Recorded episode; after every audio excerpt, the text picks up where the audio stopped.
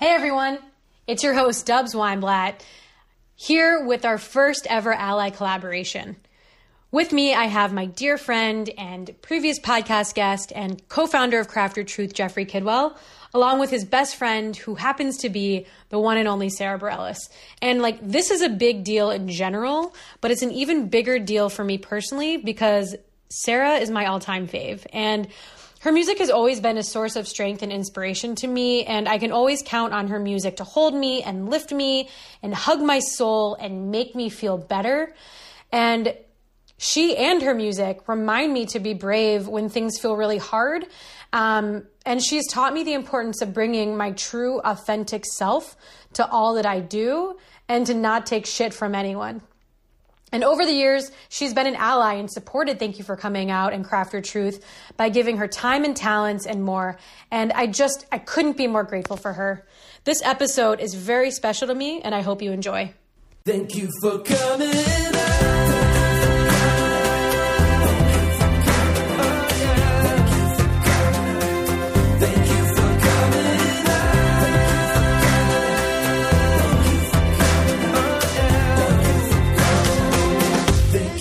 coming out. Thank you for coming out. Welcome. My name is Dubs Weinblatt. My pronouns are they, them, theirs, and I'm so excited to be here. In 2015, I founded the queer improv show Thank You for Coming Out, or TIFCO as we call it, and it is now one of the longest running queer improv shows in New York City. During the show, our storytellers share their coming out stories, and then our improvisers bring them to life. Our podcast is a little different. We still have a storyteller share their stories, but instead of folks improvising, we talk about them. And this particular podcast episode is different for two reasons. One, we are recording during the COVID 19 pandemic, and we are all physically distancing, which means we are not in our studio. We're recording over Zoom. So the audio that you're used to uh, might sound a little bit different. Um, you might hear sirens, you might hear cars honking, uh, you might hear birds chirping, which is great. Uh, but we are just doing the best we can with what we have. Um, I'm also very excited uh, about this episode because it's our first ever um, ally episode. Today I'm joined by my good friend Jeffrey Kidwell, he, him, his, uh, whom you may remember from an earlier episode of the podcast, and also is the co founder of Craft Your Truth. And I can't believe I'm saying this, but Grammy winning, multiple Tony Emmy nominated Broadway star, author, all around great gal, Sara fucking Bareilles, she, her, hers. Welcome, you both. Welcome. Thank you. Oh, thanks. Uh, thanks for having us. Yes, it's my pleasure. So, Jeff, we were texting about you've all known each other for 19 years? I, I think I did the math on it. I think I was ni- I'm 37, and I met Sara my sophomore year of UCLA. So I think if I did the math right, then I was right. I think I was. I'm not even like 19. I'm listening to you talking, but I'm not even trying to do the math. Okay, Whatever I know. Like whatever you say is the answer. no, but I know how we can figure it out. I know how we can figure it out. What year did you go to Italy? Do you know? Uh, let's see. That was 2000, 2001. Okay, so that means it would have been the 2001 2002 school year because you. I remember you saying you had just gotten back. Okay. So we've known each other since 2001. Yeah. So is that 19, 19 years? Is that what I said when That's I great. texted? Yeah. That, you you Guys, it. I'm I'm a math. You are living. I'm a math. I was a math major, so that's why. That's beautiful. Yeah. So that's how. Um, well. That's great. Um, uh, your friendship can vote. And our friendship better fucking. I was just gonna Better say that. Yeah. Yeah. um, Yeah, so kind of vote. before we dive in, like, how are you both doing? This is such a weird time to be to be. Yeah. Um, I am. I'm riding the waves of this. I'm finding that every day, as much as it feels exactly the same, feels really different emotionally. So Mhm.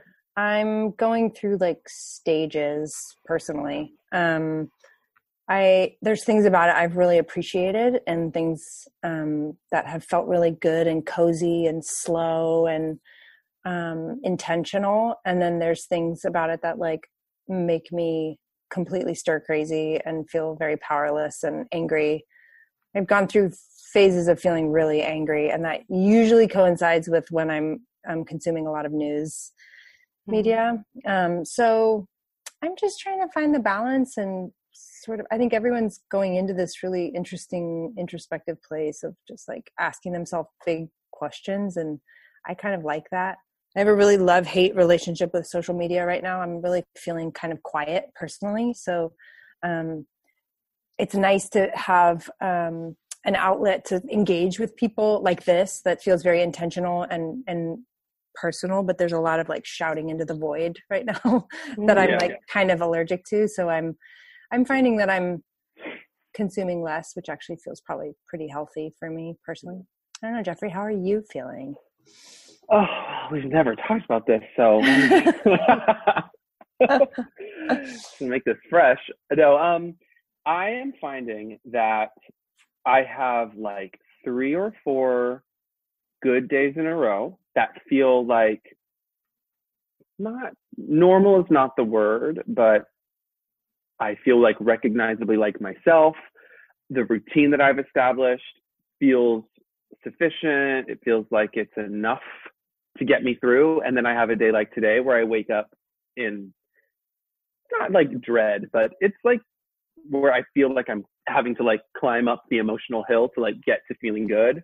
totally Um, uh, and I, it's a funny, the balance that's been interesting for me is that I want to like give myself space emotionally and permission emotionally to like feel however I feel. Um, but then also balancing that with like recognizing that I have it pretty good. Um, I'm healthy. I'm, you know, uh, quarantining with my husband. I have an apartment that I love. You know, like I, I, I do. My family's healthy. Knock on wood. Thank God.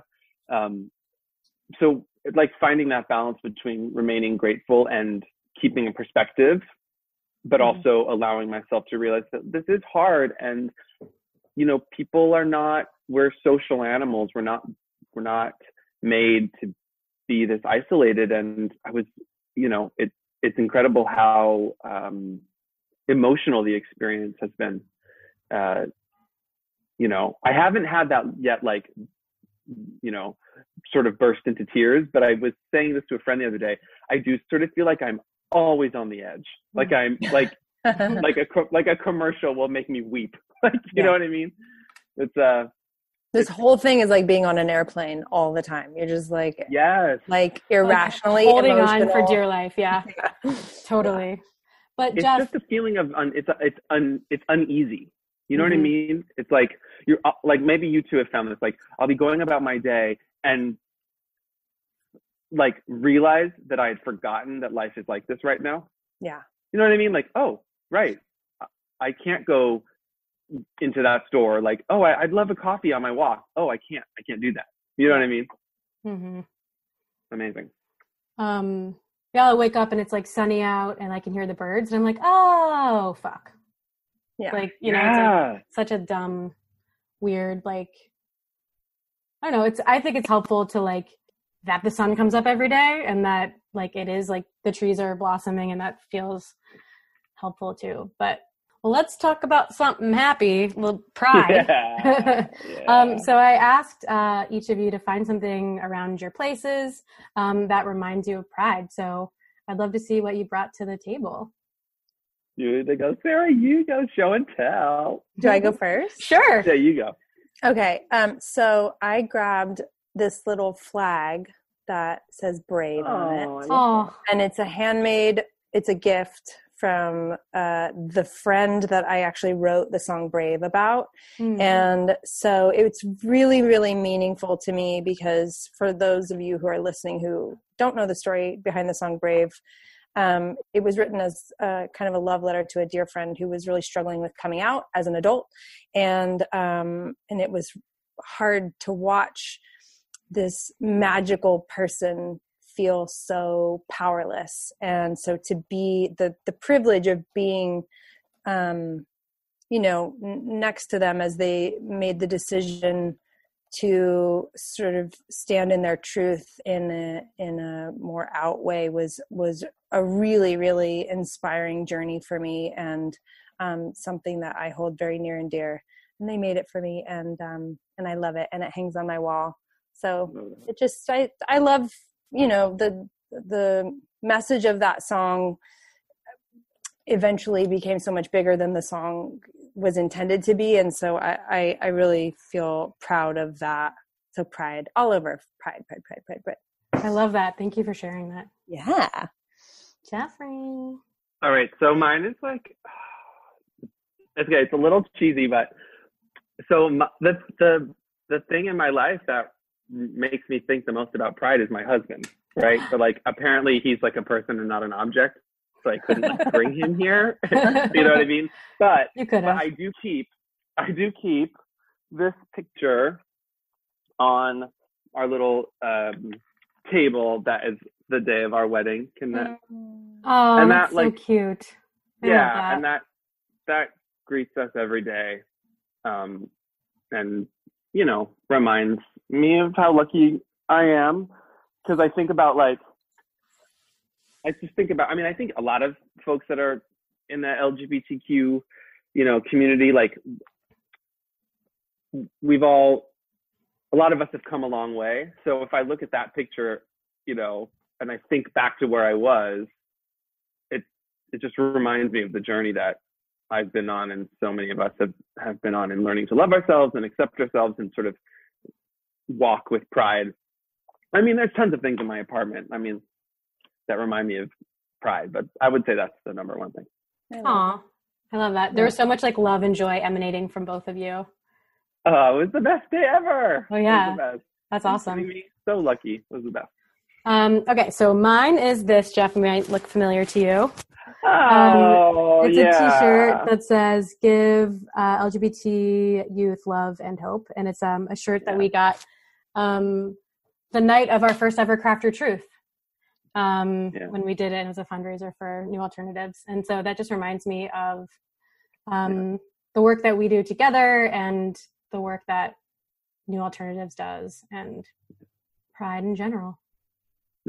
Awesome sad day about pride, but you know, having been canceled. But I don't know. I think it's going to be a great lesson about pride is it's more than this one day event, right? Like hmm it's it's really not the parade and the parties. I mean that that that's all really fun, but it's not going to stop us.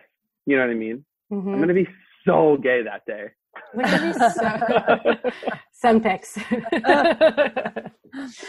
um, yeah, I mean, I actually didn't know Pride was canceled, so news oh my god! news guys. alert. yeah, I didn't know. I haven't been on anything today, so I haven't seen. Okay, to be totally fair, to be totally fair, the word they're using is postponed. So, you know, it maybe not. I think in the city, like, it's not just Pride. It's I think concerts, any like large gatherings, or at least through June, have been canceled and or postponed. Got it. Well, Oh, sorry to break the news. that's listen. This is not the worst news I've had in the last 24 hours, so it's all good. Um, so let's let's dive in. So Jeff, I, so because we've never done an, ally episode before, I wanted to try this thing where you would share because we all have multiple coming out stories. Um, would want to like I want to hear your specific coming out story to Sara, and then Sara, you can tell your version of like however that looks or feels to you, um, and then we'll just we'll talk about it after. Does that feel good to everybody? Yeah. I think so. Okay. So I Great. start. I start. Yeah. Okay. Okay. So I thought this might come up, so I thought about it, but it's been a long time. But okay, so I okay, so I think it's like around 2004 or 2005, and Sara, when we were in school, was like playing a lot of shows. But in my memory, in the timeline, like things kind of started taking off in terms of like more travel and being away. Like around when I was a senior, maybe 22 so Sara was living in like that place on was it 15th? What was the place you lived? It was like a house, but you had an apartment. Remember that one? Yeah it's 14th street right 14th Street. Yes, 14th. i was living alone at that point right not Yes. still with chad okay and we would yeah, you weren't living with Chad. So we would go. So anyway, Sara was like traveling, doing shows and being away and stuff. And so we would meet up and we would like go on walks. So in my memory, I think this is when I came out to you. I met you at that apartment on 14th Street in Santa Monica, right? Yeah. Yeah. And then and then we went for a walk and I'm I I haven't I memory is funny because I'm like, did I dream this or did it really happen? like in my memory, we're like standing on a corner, like mm-hmm. maybe waiting to cross the street or something, and I told you. I think that's right. I'm so that glad you went first anyway, because I was like, honestly, I don't know if I remember this story that well. I mean, I remember the experience, but we were on Wilshire for sure. Yes, because what was the name of that little um oh god, what was the name of that like bar music venue slash coffee place? Anastasia's. Yes.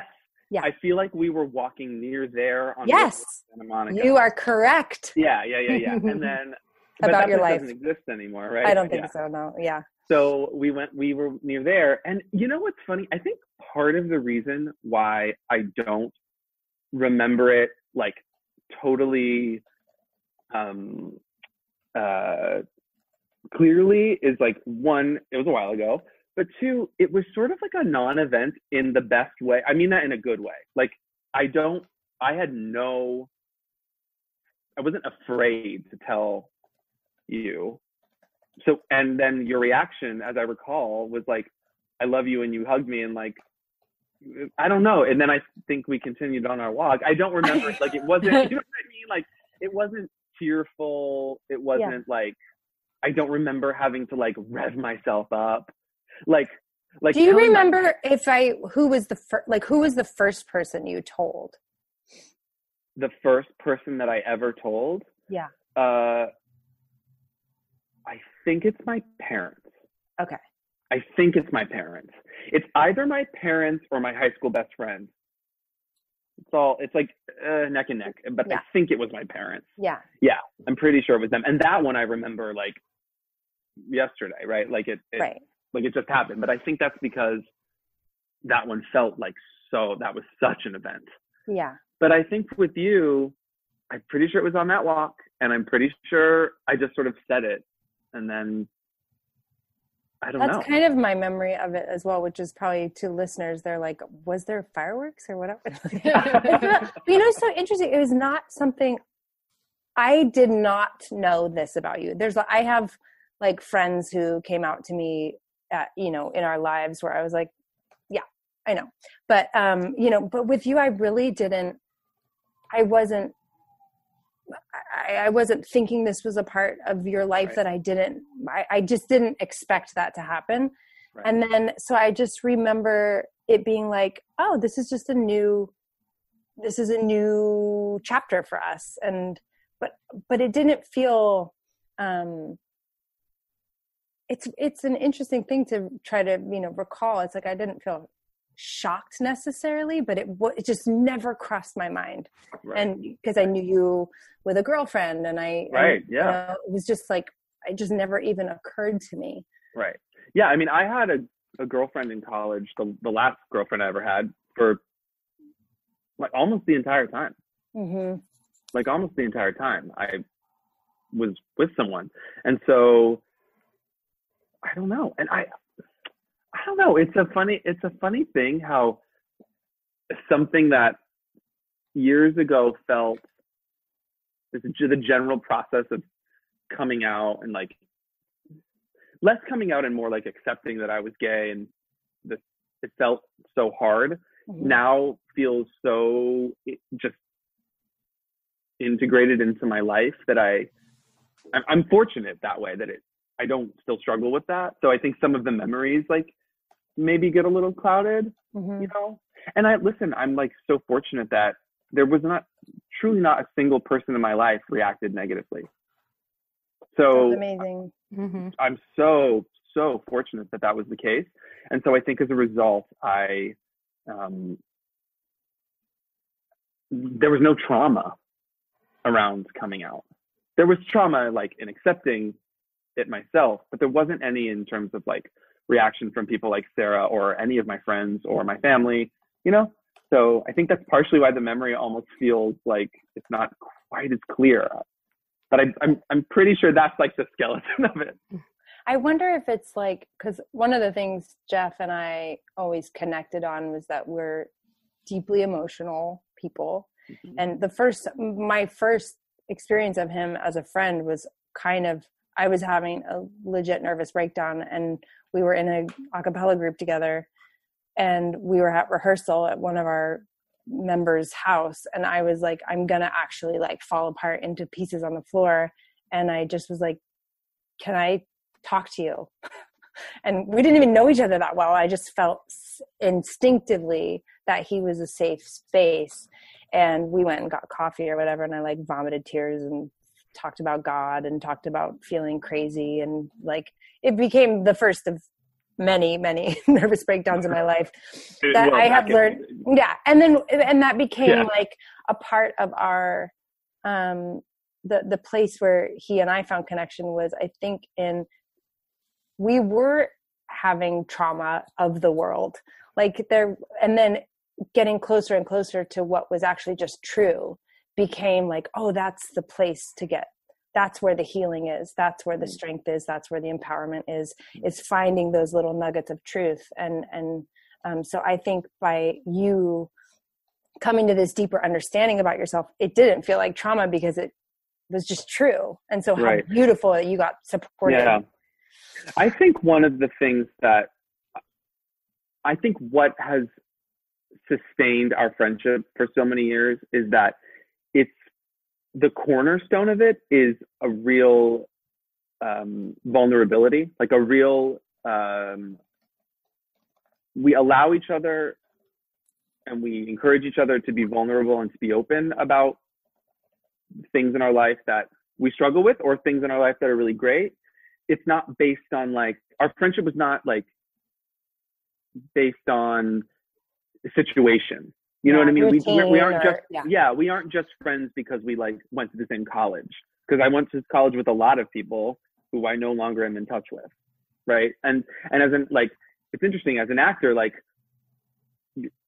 you're sort of constantly meeting new people right? Because you're going and doing shows you're working on projects and and most of those relationships don't sort of go on to become real friendships you have lots of acquaintances and you have colleagues that you care about but i think our friendship because sort of the first experiences we ever had with each other were pretty vulnerable pretty like open um we deep end. We just dove into the deep end right. kind of Yeah. and and you know and and there were it's interesting because there were there was a long period in our friendship where I was living in New York and Sara was still living in LA and even when she was living in LA you were constantly like was when you were when you were really touring a lot a mm-hmm. lot a lot like and so we wouldn't even see each other like I don't know we'd see each other like I'd go home for Christmas and we'd always see each other then and then we'd see each other if you maybe were playing a show in New York. Yeah. Like it wasn't, you know what I'm saying? Like we were able to maintain a friendship even though we weren't seeing each other that often. And I think that's because the the sort of baseline of the friendship was strong. And that we both adopted the number one rule in friendship, which is to have very low expectations of each other. Yeah. That way you don't get disappointed. You always well, we- I will say, I will say we have always been good with each other about like, like, you know, we're always honest with each other about like, hey, you know that thing that, that thing you wanted me to go to? I'm just like tired. I'm this or to. I don't want to do that. We're really good. No, truly, like both of us Yeah. are really good about being straight mm-hmm. up like, you know, or or like I don't know. Even now, like we're we're away from each we're certainly away from each other now. yeah. But like we I go away and travel to do gigs. Sara's gone a lot. I don't know, you just sort of like you give people room, Yeah. you know? Totally. I think I yeah, find as I get older that I need more and more of that from my closest relationships. And I find that, um, you know, we're all trying to uh, figure out how to allow ourselves to be the most ourselves. and that is Yeah. something that that's a moving target right like so we we grow and we change and then our our friends have to allow the space for that Mm. i don't know I, I anytime i feel like there's constriction or like a lot of expectation i have a harder time feeling close to that person um and it's not that i don't want to show up for somebody it's just that um i don't that's not my expectation of my friendships Mm, i don't think. Unless everyone's calling me a bitch behind my back and honestly i wouldn't know. Would you want to know? not really. I'm, I'm happy to be blissfully ignorant about that. Yeah.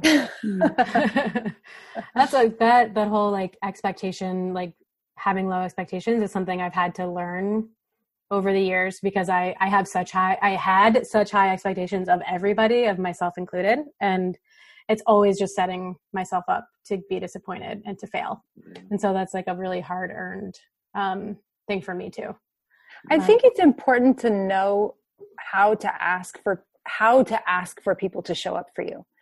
You need to be able to decipher when something is really important to you so Yeah. you can ask the people who love you to love you Mhm. in the ways that you need. And that is something I am constantly trying to work on that because I'm not someone who I'm sure we all feel this way is that it's not that easy to ask for help.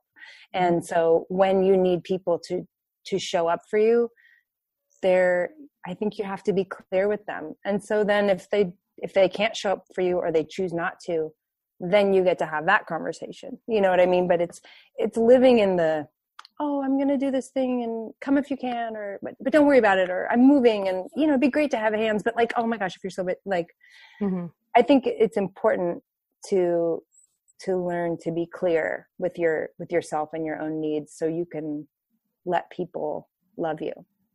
You know. Yeah, definitely. Um, so like, so thinking about your story, Jeff, did you like, and I know it's like hard to remember, but try of like, Okay. was it like, I'm gonna, we're going on this walk and now's, and now I'm gonna tell Sara, or was it like, did something like strike you in the moment, or how did that come? No? I, I, I, I definitely planned it. I'm not. uh, I know myself. There's like no way I was like, I'll just tell her. Like, this is not me. I like am very type A. I'm certain that I had decided I was going to tell her. Yeah. Because also like when you come out, it's so funny. It's like I remember this so well.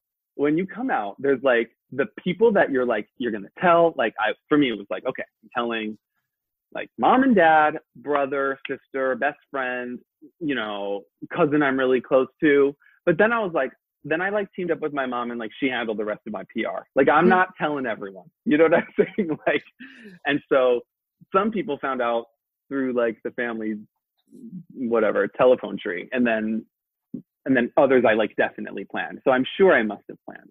I must have just been like, okay, I'm this is I'm gonna tell her. You know? And do you remember the moments leading up to it? Yeah, I was nervous. I Mhm. mean, you're, you're always, and then back then, Yeah. you know, you're always nervous. I mean, listen, I'll be totally honest about it. There are doing what I do for a living, like with whether it's in health and fitness as a trainer or uh, as a performer, I'm always meeting new people, and like, I think sort of non-queer people don't realize that like we're always coming out, always, like always. So I still have moments with like, you know, listen, in my on the health and fitness side, I meet like a lot of like, you know, bros, right? Like I I spend time with a lot of like gym folks and it can be intimidating sometimes to like I mean, I have I've been very fortunate. I've never had a bad reaction, but you know, you're sort of I still get a little nervous sometimes. Like, oh, we have to have this conversation, and what if it doesn't go well? Or usually, I just do the casual thing. I'll just be like, oh yeah, my husband, dot dot dot. That's usually how I do it, because I don't need to have a heart to heart with like someone who's doing push-ups at six in the morning. yeah i feel like i usually am read as a queer person but then when i, I like share my pronouns or sure. i'm coming Sure. out in that kind of way as a trans person and that feel Yeah. that always feels so hard because it's like Yeah. especially with they them pronouns in general like people just have such a hard time wrapping their minds around using it for one person, even though we do it all the time. Well, suddenly, like everyone becomes like a, a like a linguist, like an expert in Mhm. on the English language. Oh, I didn't realize you had a PhD in grammar. Yeah, wow. Right. Right. And then, you know, sometimes in trainings, um, when I'm feeling saucy in the most professional way possible, I'll be like, what's more important, being grammatically correct or someone's life? Like, that's what it comes down to. When you don't respect someone, like, you know, and Yeah. so, and that, that get that. sometimes gets through to them. And then sometimes they put up wall. Sometimes they put up more walls. So People don't like to be wrong. no, and they then don't. and they can't and they they shield themselves from their own sort of embarrassment or misunderstanding or just like not being Yeah. able to grasp the severity and the the importance of you know where we're at do you find that do you have patience for people yeah. you Oh, know yeah. for them to catch up that's the thing that i think is the, probably the most helpful as you know we navigate delicate waters it's like you know i think people get frustrated with themselves that they can't catch up more quickly you know and then mm-hmm. i can only imagine how frustrating it is on the other side to be like are you gonna fucking get this or not? Yeah. Well yeah Yeah. exactly. But you know I've, I've been using these pronouns for over three years. And so the people who have been in my life that whole time it's like okay like now's the time. Like it's yeah. the first year the first the second year it's like okay like we're here now and like it shouldn't be Yeah.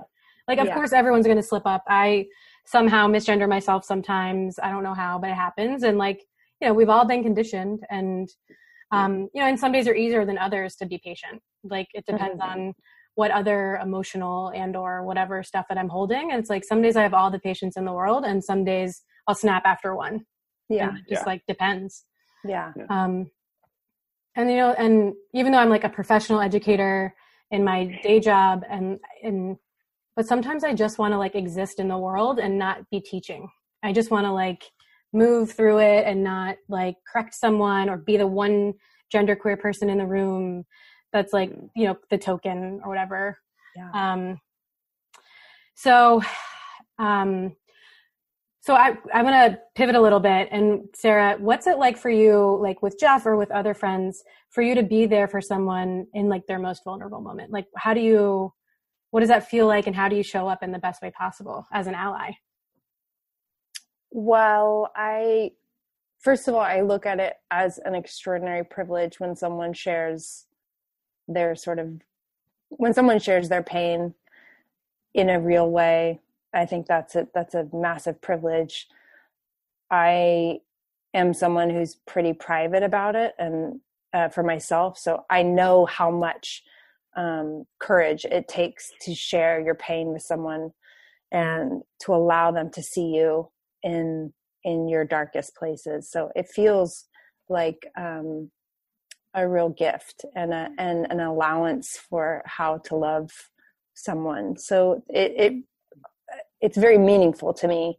Um what i'm not good at is i i am a fixer and there's so many things that are unfixable in this world um or they're not it, it's really more about gaining um, perspective and acceptance and time is really the big fixer um, and i'm a really impatient person so it's hard to see someone i love in pain. And i think if i'm guilty of anything the thing that i need to really work on is just allowing someone to be in the pain they're in for the amount of time that it takes. Mhm. so i'm i'm always like i have to be really careful about not um trying to cheer somebody up or like distract them from the darkness because I really think there's a lot of value in in being inside the pain. But um but I also think there's a lot of value in being reminded that there's something on the other side of it too but it's so different for for everybody. So I think you know what I try to do is just be a good listener. That's, Mhm. you know I don't know that I'm that I always succeed but um I try to be a good listener and I really try to squelch that impulse in me to just like make it better.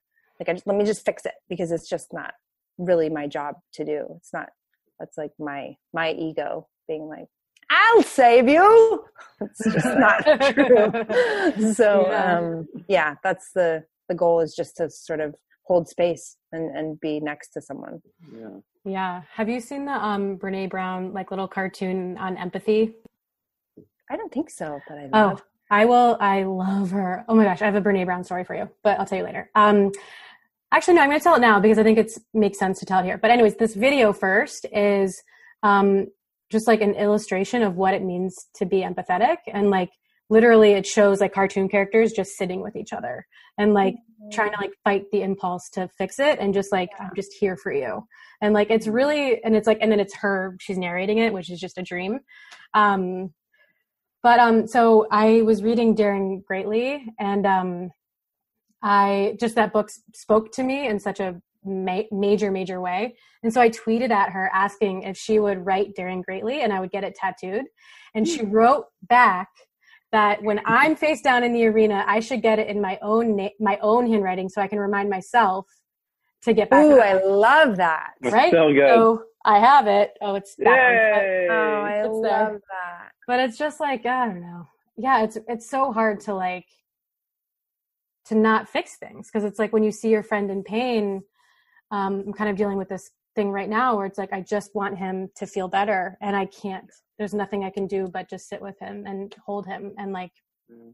it's tough Yeah. it's really tough It's like that scene in oh, oh my gosh, I'm sorry. Um it's like that scene in uh Inside Out where sadness just Yeah. sits.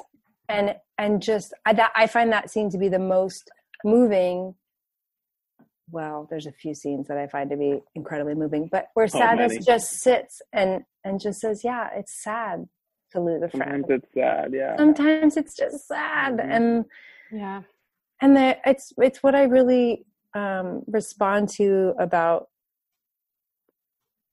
you know some of the Buddhist teachings. I, I got really um, into Pema Chodron and um, over the last handful of years, and um, so much of the Buddhist tenets are about accepting what is, and when we and our our suffering comes from not allowing there to be value in pain and we're, we're Right. conditioned and we're hypnotized to believe that that culturally and as people we're we should feel good all the time but Right. it's so valuable to feel Yeah. pain I noticed that in what I do in the health and fitness space. Like, um, there's a lot of, you know, you see it on TV, right? Like, lose weight easy and quick, blah, blah, blah. It's like, and I tell my clients, like, this is going to be hard. yeah Like, this is going to be hard. That doesn't mean you can't do it. It doesn't mean it doesn't work, right? Like, and all those, those lessons can be applied to, you know, to our lives. Mhm. Like there are just things that they're hard. They're hard. I remember one time, Sara, we were talking about something. This was years ago. I'll never forget what you said, but I, I don't know what we what we were talking about. But you said to me, sometimes the only way around it is through it. And I was like, whoa, that's so true. Like it's true. i don't think i made that up but thank you No, you, I don't know, but you said it. but as far as I'm concerned, you did because I never heard it before. But you said that to me, and, I'll, and I will never. I think that all the time. It's true. Like you can't go around this one. You know, some things you could scoot around. You can be Yeah. cute. You can scoot. Nope. But some stuff you have to just get through. And our friendship, certainly, I think like we've always been really good about being supportive about with each other, being honest with each other about stuff like that. You know. yeah i think you get in we all like we get in loops so we we find Yeah. ourselves in similar territory and and so the people that are close to you can be like you know what this feels like you know what we you know what's on the other side of it Mm-hmm. Yeah. um, but you know to your point dubs it's like you just you have to just hold them just hold Yeah. them and let them and let them feel because feeling is so important like think Mhm. about how much we do to like distract ourselves from actually feeling what's uncomfortable and that's why this time in coronavirus to the land of fucking ambiguity it's Yeah. just like it's so uncomfortable for so many people my parents are crawling up the walls because they're both Really? doers and so they cannot figure out how to feel comfortable with without my- doing hmm. Same with my dad. My mom's doing okay, I think, but you know, definitely my dad. Like every time we talk, he's like, I'm running out of things to do. yeah. You know, yeah. like, well, you could just be with yourself for a minute. Oh, No, that's hard. So it's hard, hard, to do so that. hard. Yeah. Um, I was freaking out when you said the only way around is through the only way around it is through it is because Sara, I learned that from you too. You Really? said it, yes, like you said it in a live version, I think of Uncharted or something. I can't find it now, but you like in the middle you were like talk break or whatever you call it, a talk bridge, Mhm. and you said the only way around it is through it, and it like blew my mind. I literally I thought you invented it, and then people were like, no, and I was like, but she did. So maybe, maybe you did. I'm so. I think it's probably from one of my Pema Chodron books. Honestly, I Oh. cannot recommend her enough. Um, but it's I- literally in my notes. Sorry, Uh, I that is so you. amazing. Oh, I love that it came up. Well, I'm glad that for that it resonated because I do think that. Um, I mean, I feel like that message came to me. I was reading one of her books, "When Things Fall Apart," and um, it's uh, it was after a bad breakup, and it was it was revelatory to me as well to feel like, oh, right, there's this this very uncomfortable thing in front of you which is just about the healing that has to happen after you know a, a goodbye. Um and i i could you like you just like contorting yourself and just wriggling around to try to avoid what is true which is that it's sad to say goodbye to somebody and that's just it's just sad so then you got to fucking sit down and be sad for a while Mhm. and then something else will come up and i'm always um you know trying to remind myself and if i get the opportunity to connect with people who are in pain to you know it does move and you'll like the that the feeling you have is just it's not a solid thing. We get we lump ourselves into this like oh i'm depressed. But depression is so many things and it's so um slippery. So it's like noticing the fact that it moves around i think is a is a really important thing to be able to to do. Hmm Something else I'm, I've learned later in life is that I can feel multiple things at once. So it's like I can feel really sad and also be excited about something mm-hmm. at the same time. And like, how does that work? It just does. Mhm. And it's like it's Yeah. acknowledging that that's even a thing has been really life changing. oh my gosh it's the whole it's the it's the everything it's that Yeah. where our um again our conditioning is trying to make us make everything binary and like my god look how much that doesn't work like the Mhm. the the gray matter is where it's like we're in the age of the death of nuance. Like they're just there's everything is so nuanced and everything is infinite. Every feeling is infinite. Every person is infinite. So the the idea that we're all living on all kinds of spectrums makes so much sense for this wildly like unpredictable infinite world. And then but we we keep getting told that it's democrat that. or republican it's Right. you know like it's black or white it's it's like just all these all these things that get re- it's so reductive of how Yeah. complicated the world actually is Right. Mm-hmm. See, Dub, that's why I keep Sara around. Just this pearls. She just drops Just pearls. a, a, Pearls. a fountain of pearls. I wore my mala beads for you oh, look at you. thank you um, so you kind of talked about Brave for a minute, but I definitely want to go back to it because it's such an important song to me and to the LGBTQ community and beyond. Um, but I don't know if you know this, but Jeff and I have matching Brave tattoos by accident.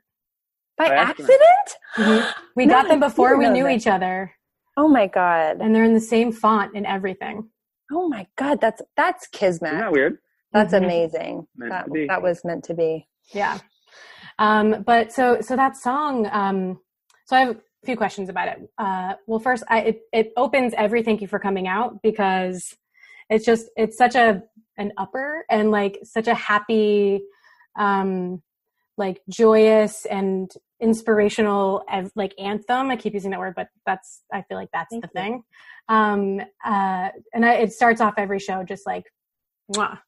Um, so did your did you um I know so you wrote it about a friend and did your friend like know it was about them or was it kind of like an after thing or how does that what's that story? I think I the well, it occurs to me also that I want to make sure that I mention I wrote it with Jack Antonoff, who this is perfect for this particular episode because it, it was right at the time where he was launching the Ally Coalition with his sister Rachel Antonoff, um, and we were paired up um, as writing partners through my friend Sara Quin of T- Tegan and Sara, and she's like, "You'll love Jack. He's amazing, and whatever comes out of it, you're going to come out like with a great friend." And I met Jack, and immediately it was very um, anthemic. Is the way I always describe Hmm. working with him. There was something about working with Jack just made things feel bigger in a way that was really that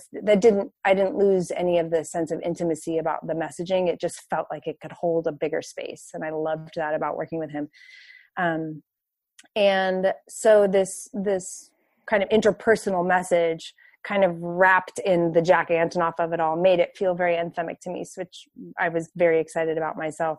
So um, I I didn't share initially with this person, but um, I did eventually write them a letter, Hmm. and I just I wanted to make sure that it was really clear that they were the the brave one to me, um, Mm. and it was received really beautifully and it was it was probably a lot later than you would think i i almost if i could go back in time i think i wish i would have shared like a demo of the song and Mm.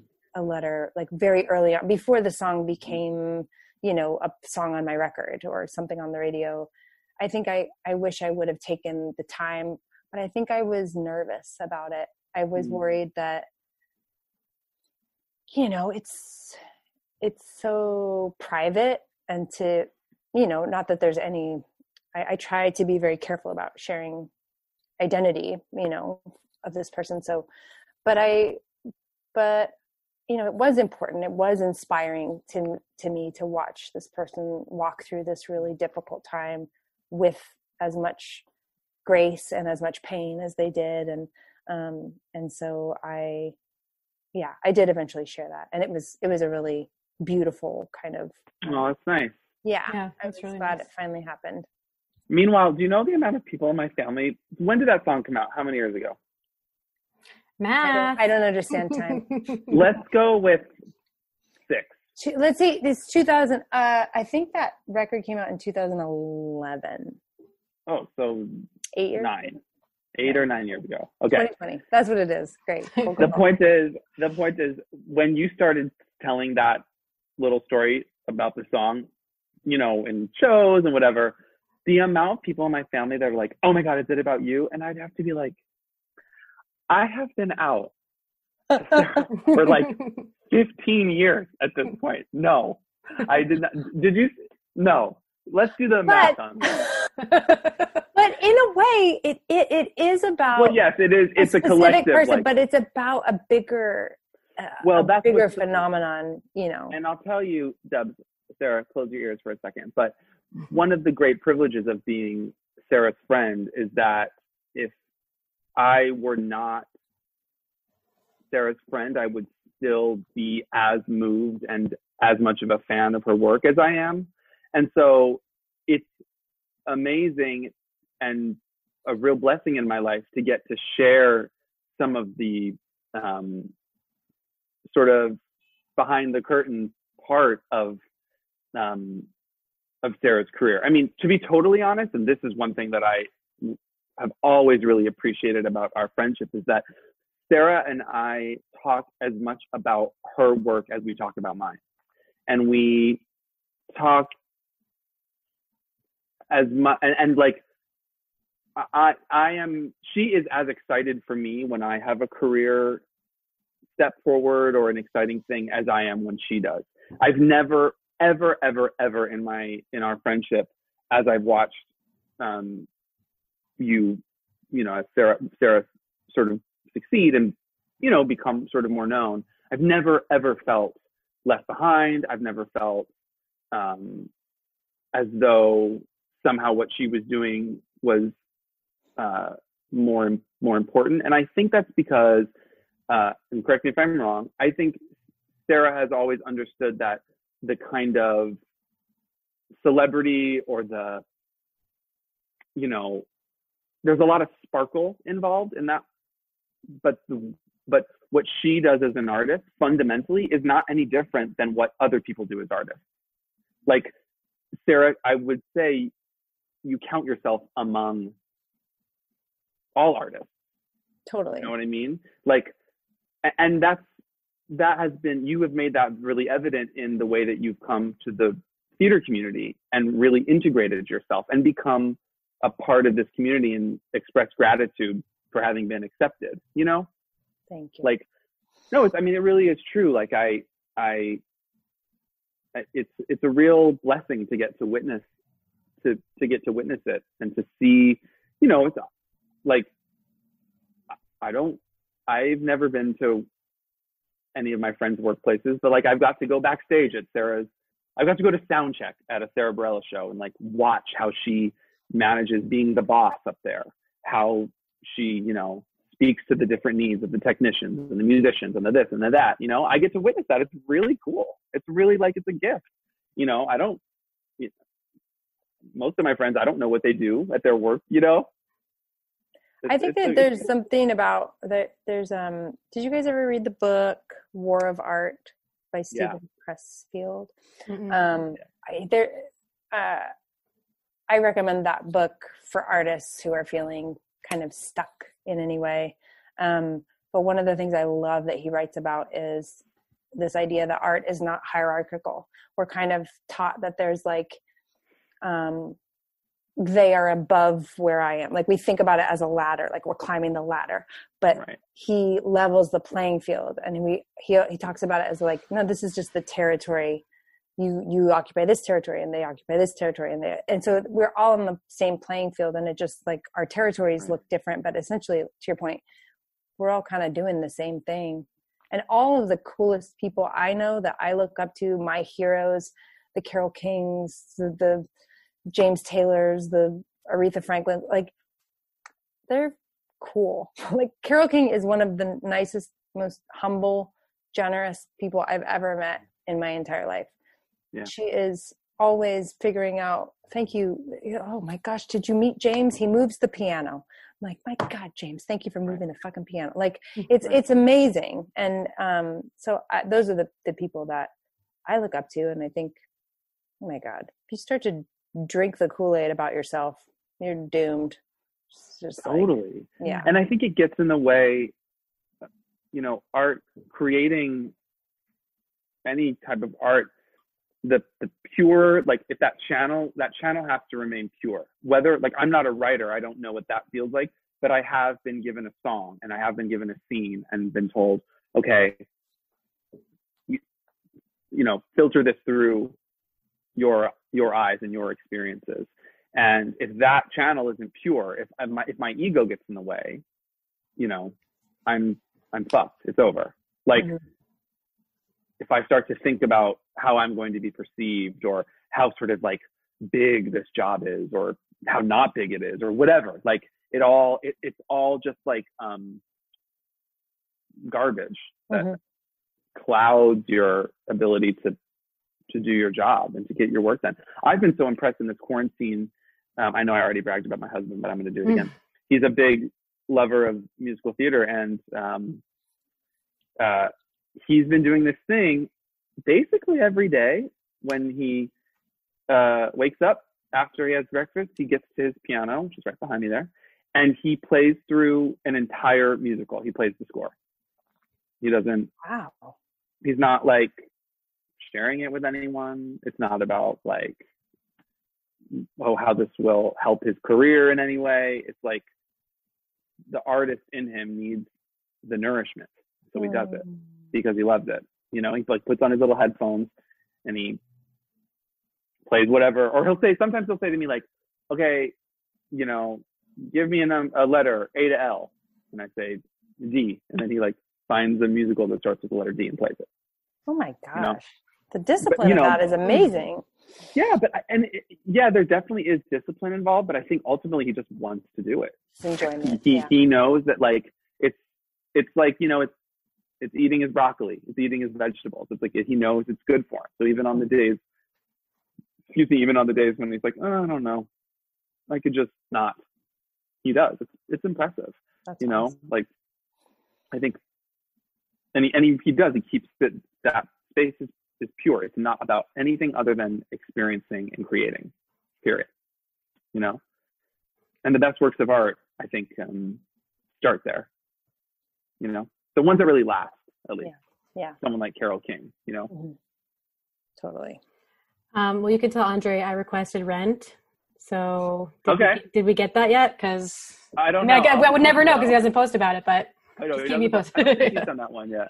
I don't think he's done that one yet. But I'll, I'll I I got some uh I got some say, okay, I so have some influence over him. um, okay, I have a couple more questions, and then I have to move us into our last round. But um,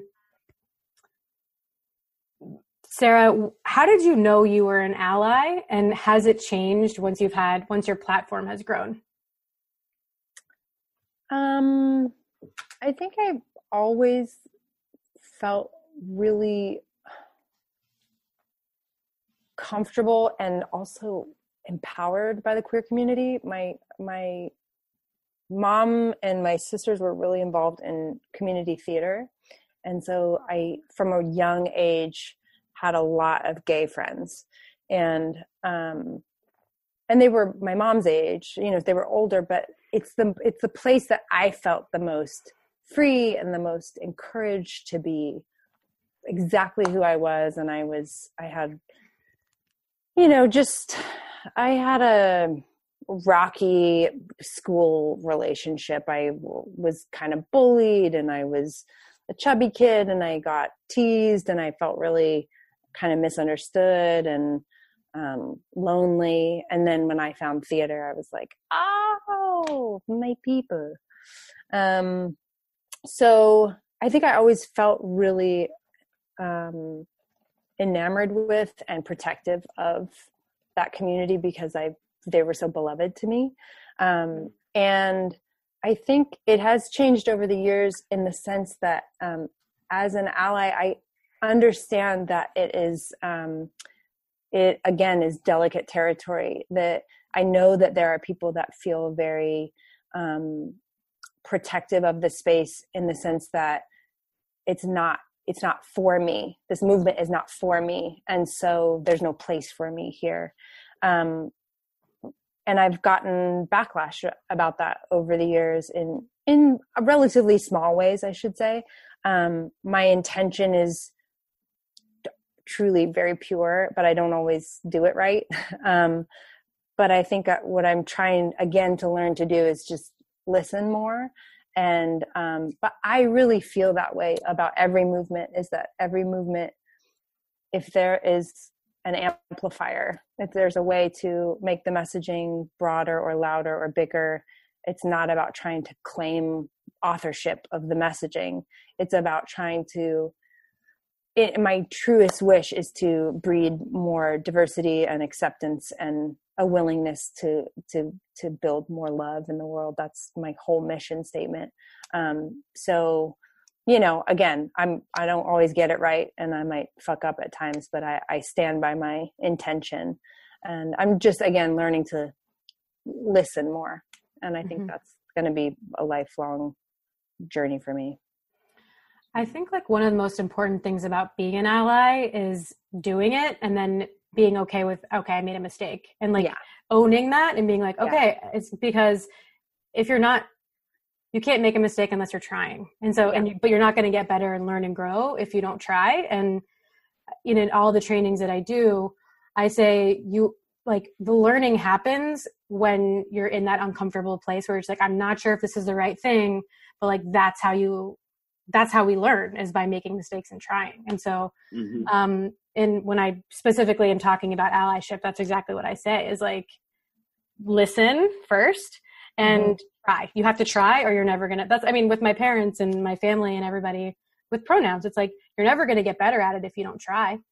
yeah Um, and i can i can speak to the sense that sometimes especially knowing that i have a public platform i find myself sometimes not saying more because i'm afraid i'm going to say it wrong and so Mhm. that's the thing where i think as a, a big community we have to allow each other like you're saying to make mistakes and um you know i i really am so wary of this cancel culture that we Mhm. somebody fucks up and like all of a sudden they're the pariah and there's just where is there room to be like to make a mistake and to try you know to your point like to try and to get better and um, i think we have to be willing to forgive each other but i know I, I will cop to that that sometimes i don't say more because i'm afraid i'm going to say it wrong and i it's easier not to say anything but they'll, they'll be like i'll do much more retweeting than i will you know sort of like claiming my own Mm. statement about it because Mhm. i'm i'm really afraid that i'm going to put it together wrong or i'm going to use the wrong words or i'm going to offend somebody act- accidentally. And that's where not to bring politics into it but that's where i feel like liberals we get it we get ourselves into hot water because we're so we're afraid of doing it wrong. And so we're trying to you know at least we're trying. I, I appreciate i feel like the, the pursuit is noble. It's just really um clumsy sometimes. Yeah, yeah. and In the social justice circles in general, there is just this like in group, like you're saying, like cancel culture, and people are just down. Like you say the one wo- wrong word, and you are done. And it's like, Yeah. how are we ever going to move forward right. if we are Right. always, you know, canceling each other? yeah Right. And I think like we will always. This is a problem unique to I think pro, sort of more progressive folks because our our our group is more diverse. So there are different there are more needs. There are more Yeah. things to consider. There are more there are different types of people, right? Like but I I think you both make really strong points. Like intention is intention matters. So if someone's intention is pure and kind and they make a mistake, I'm not sure the value in in writing them off. Yeah. You know, having said that, it's so funny, right? It's like these two things exist, exist at the same time. I know, Dubs, you and I were talking just a few weeks back, and you were like, "I'm so fucking tired of seeing people using the wrong pronouns." Like, I'm tired of it. It's been three years, you know. yeah It's Mhm. those so both of those feelings can be held at the same time. yeah That Mhm. you can be you can be frustrated and you can also be forgiving. Because listen, Mhm. what I try to do, and I'm sure both of you are the same way, when someone has hurt me, I try to, or, or someone has fucked up and it's affected me negatively, I try to, you know, remember that the tables have been turned. I have also hurt people that I didn't mean to hurt. You know, that like I am not, you know, someone who always says the right things either.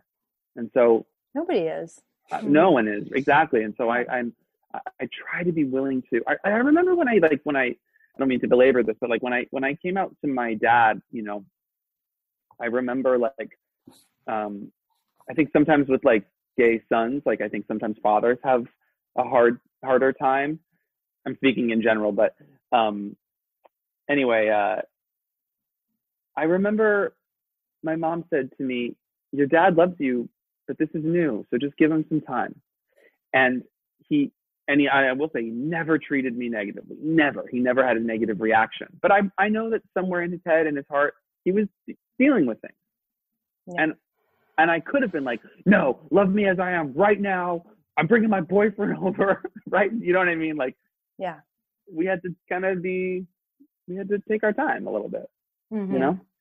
yeah Yeah, and I think too with um like tra- like transitioning, it's like there's loss that's happening for everybody. It's like mm-hmm. no longer your daughter, I'm no longer your sister, like Yeah. all of these yeah. things. And it's like it's hard. And it is. It's one of those things where it's like we have to like be in this together and you're going to make mistakes and some days I'm going to be really shitty to you because I'm pissed and hurt because I don't feel seen and validated. And then other days I'm like, okay, this, you're not doing it. Like your intention isn't to hurt me. It's a mistake. And so it's a lot of balancing. yeah Um, okay, I want to be mindful of time. So I have one last question and then we're going to move into our last section. So when you were in waitress in London did you speak with a British accent? you,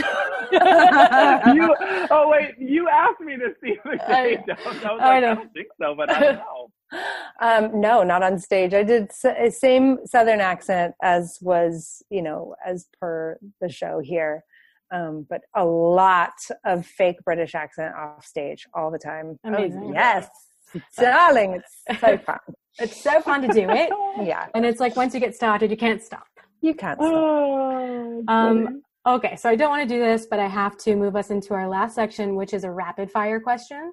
Ooh. All right, I forgot about this. Yeah, so Jeff, and they're different now. Some are the same, some are different. And so I think it would be fun. Um, there's no right or wrong answers except one. You'll know it when it happens. Jeff, I think you probably re- maybe remember that. It doesn't I- matter. Well, you'll figure it out. Um, so you, bo- I think you both can just do it at the same time. When I've had Okay. like duos on before, they just like do it at the same time, and it's Okay. silly. Okay. Okay. So just answer as quickly as possible, um, and it's all for fun and games. Okay. Yes, exactly. um, okay. Pencil or pen? Pen. Pencil. Acting or singing? Acting. Singing. Dogs or cats? Dogs. Dogs. Beach or mountains? Wait, say it again. Beach or mountains? Beach. Um, meat or veggies? Meat. Veggies. What? We are opposite every single time. okay. Bagels or donuts? Egg. Bagels. Round of applause. That's the right answer. Um, train or plane? Train. Train. Sweet or salty? Sweet. Salty. Coke or Pepsi? Coke. Coke. Nice. Night or day? Night. Night. And favorite kitchen item? Oh my god. My Le Creuset Dutch oven. Get out of here. no question. um, coffee, all my coffee gadgets, anything to, to bring coffee into the world. Anything to bring coffee. Coffee to the world. Oh, coffee is glorious. Um, that was it. You passed. Yay! Hey. Jeffrey, we are like opposites on with I to make know. such a good team. I don't know if this is going to work, actually. That was my thinking. Opposites attract. Paula Abdul Yeah. said. Um, uh, oh, what was I just going to say? Um, I'm going to compare your answers, Jeff, to your first podcast episode to see if Oh. anything changed. oh, interesting. Uh, yeah, I think that would oh, be right. Yeah, yeah, yeah. Yeah. Oh, I don't know. Um, thank you both so much for joining me on my first ever Ally episode. This was so special. Yay! really wonderful. Thank you. Thank you for having us. doing That it. was really thank sweet. you for having us. Yeah. Yeah, my pleasure. Thank you for coming out. Yay. Thank you for coming. So, real quick, my mom made you something Hold. Keep going. that I, keep going. that I gave to Jeff to give to you, and then shit hit the fan in the world. Um, so I was wondering something, and please feel empowered to say no, thank you. But could my mom join this Zoom so she can like virtually watch it, us give it to you? Of course. Okay, so Oh let me God, just I text am her. Here for a mom. Okay, Yes. great. Um, and in advance, I'm sorry if she's weird or like, I mean, like, because she's a mom in general, but then like, like, um, I'm, I just texted her. I told her to be on standby. Oh, she there she is. Hold on. That's don't so show sweet. it. Don't show it yet. No, I'm not Yeah. doing it. I will. I Okay. will. I will. Oh, this is cute. This is so suspenseful. I know. I'm kind of nervous. Mom, What's your mom's name? Ellen. But- Ellen. Ellen, are you here? Turn your video on and your sound. Oh no. Unmuting. Oh yes. Start video. Yeah. Start video. Oh. Yay! Ellen. Oh, yay. Hi. Oh my gosh, it's so nice to meet you, Sara. So nice to meet you too, Ellen. Hi. Where Hi, are you in the world? I'm in Texas. Amazing. Yeah, South South Texas. In Is- um Is it warm there? Or you look Yeah, like you're in the really warm. sunshine. Oh yeah. I am I'm at, I'm like facing my pool. Oh, Yeah. yeah. Yeah. Living the dream. If you got to be quarantined at a pool is. Yeah. Yeah, that's not job. so Not the bad, I guess. Green. It's, it's the, it was a hundred yesterday. Oh. Oh no, that's yeah, it's not. Believe me. No, we don't. Like, we don't like that. We don't like that. No. no, we Are, don't. are we ready? Is it Yes, happening? we're ready. It's happening. Okay. Oh, you haven't. Oh my god. Yeah, well, we're waiting for you. Yeah, we're waiting for you. Oh, I'm so excited. I'm sorry that Ellen. I'm sorry we weren't we weren't able to do this in person. We would have had this pandemic not happen. I know. I know. But first, And so you Okay, made but it's sort of you made this? Yes. it, well first first it you can I'll I'll give this to you, but this is a card. Oh, I love that. There's writing on the back, but you can read that later. Okay, great. Okay, great. Okay. Mm. Okay. Well, I, should I? Okay, I'm just gonna untie I think you have to do I'll the show whole it thing. that way. I'll Yeah. show it that way. Yeah. And hopefully you'll figure out what it is. I think I think it's pretty clear. yeah. If not, we got some Oh problems. God, I oh my God, there's, wait, just it's happening. Just cuff It's amongst okay. No yourselves. stress. We Yeah. have, literally have nothing to do. It's all right. it's so true. right. Nowhere to go. Okay, wait. Okay, I'm going off camera. Oh. We will miss you. Okay, wait. Oh, let me make sure I have it right. Oh, I do. Okay. Okay, wait. Let me get my camera set up. I love you so much right now. Okay, ready? Oh my god, is that a is that a pie blanket? Wait, I can't. I'm trying to spread it out. Oh You're my doing a great job, Jeff. There. Ellen, you made that? Yeah, it's crochet. It's, Oh, but look how cute it is. Oh It's my been- god. it's my first That's- 3D. It's a little lattice top. Isn't that cute? that is amazing. It's really Aw. sweet. Oh, I, I love like, it. That is so charming, and I bet it's so cozy. I can't Here, wait, wait I'm gonna- it in my possession. and it's Look. machine washable too. Oh my Oh, god, it's beautiful. Yep. that is the cutest And- thing I've ever seen. Is that a pattern you Ellen- just came up with? I just made it. Yeah. Oh my god. and Ellen, look, because this is r- true story. So this is the one you made for me. Oh, and Oh, I love that it's I right w- there. yeah, Yeah. every I I'm so literally glad wear it. Yeah. I wear it. I, I use it every single day. I use it this morning. So oh it's in Oh our little my blanket. In the morning when I wake up, I unfold it and I put it on. It You goes great with the red cozy couch. moment. Sweet. You can wear that for your Pride Day when you're gay all day. Exactly. Exactly. Ellen, So that I is so generous. Thank you. You're Thank I you. promise as soon as soon as we have real life again, this will leave my apartment. I promise I'm not hoarding it. I already have one. Gosh, Jeff, you've been holding it since December. I know. Well, the the real timeline is like Sara Yeah. went to to London Mhm. and then was supposed to be gone for a couple months and then we extended, into and this. then lo and And then behold, a pandemic happened. Yeah. crazy. But oh, you're the first. It's the first 3D blanket I've ever made. So I just Yeah, it's really love it. I can't believe that. That's so generous. Thank you. Oh, you're so welcome. Enjoy it and think of Dubs I every time. will. I absolutely will. That's so sweet. How Oh, you're welcome. This is such an honor. I'm so excited. Oh, I'm so excited. I was saying to Dubs, I love a mom. I am here we for a a mom. We love a mom. Aw. Uh-huh. Yeah. Well, we love Dubs, so good job. Oh, thank thanks, you. everybody. Thank you so much. Well, this was fun. And, Yes. Good. Yeah. All right, Well, squish the of love. dogs. Stay healthy Lo- and yeah. safe. Thanks, everybody. Healthy and safe. Yes, so thank nice you. to meet you, Ellen, and thank you, Dubs. Yes, thank you. Thank you for coming out.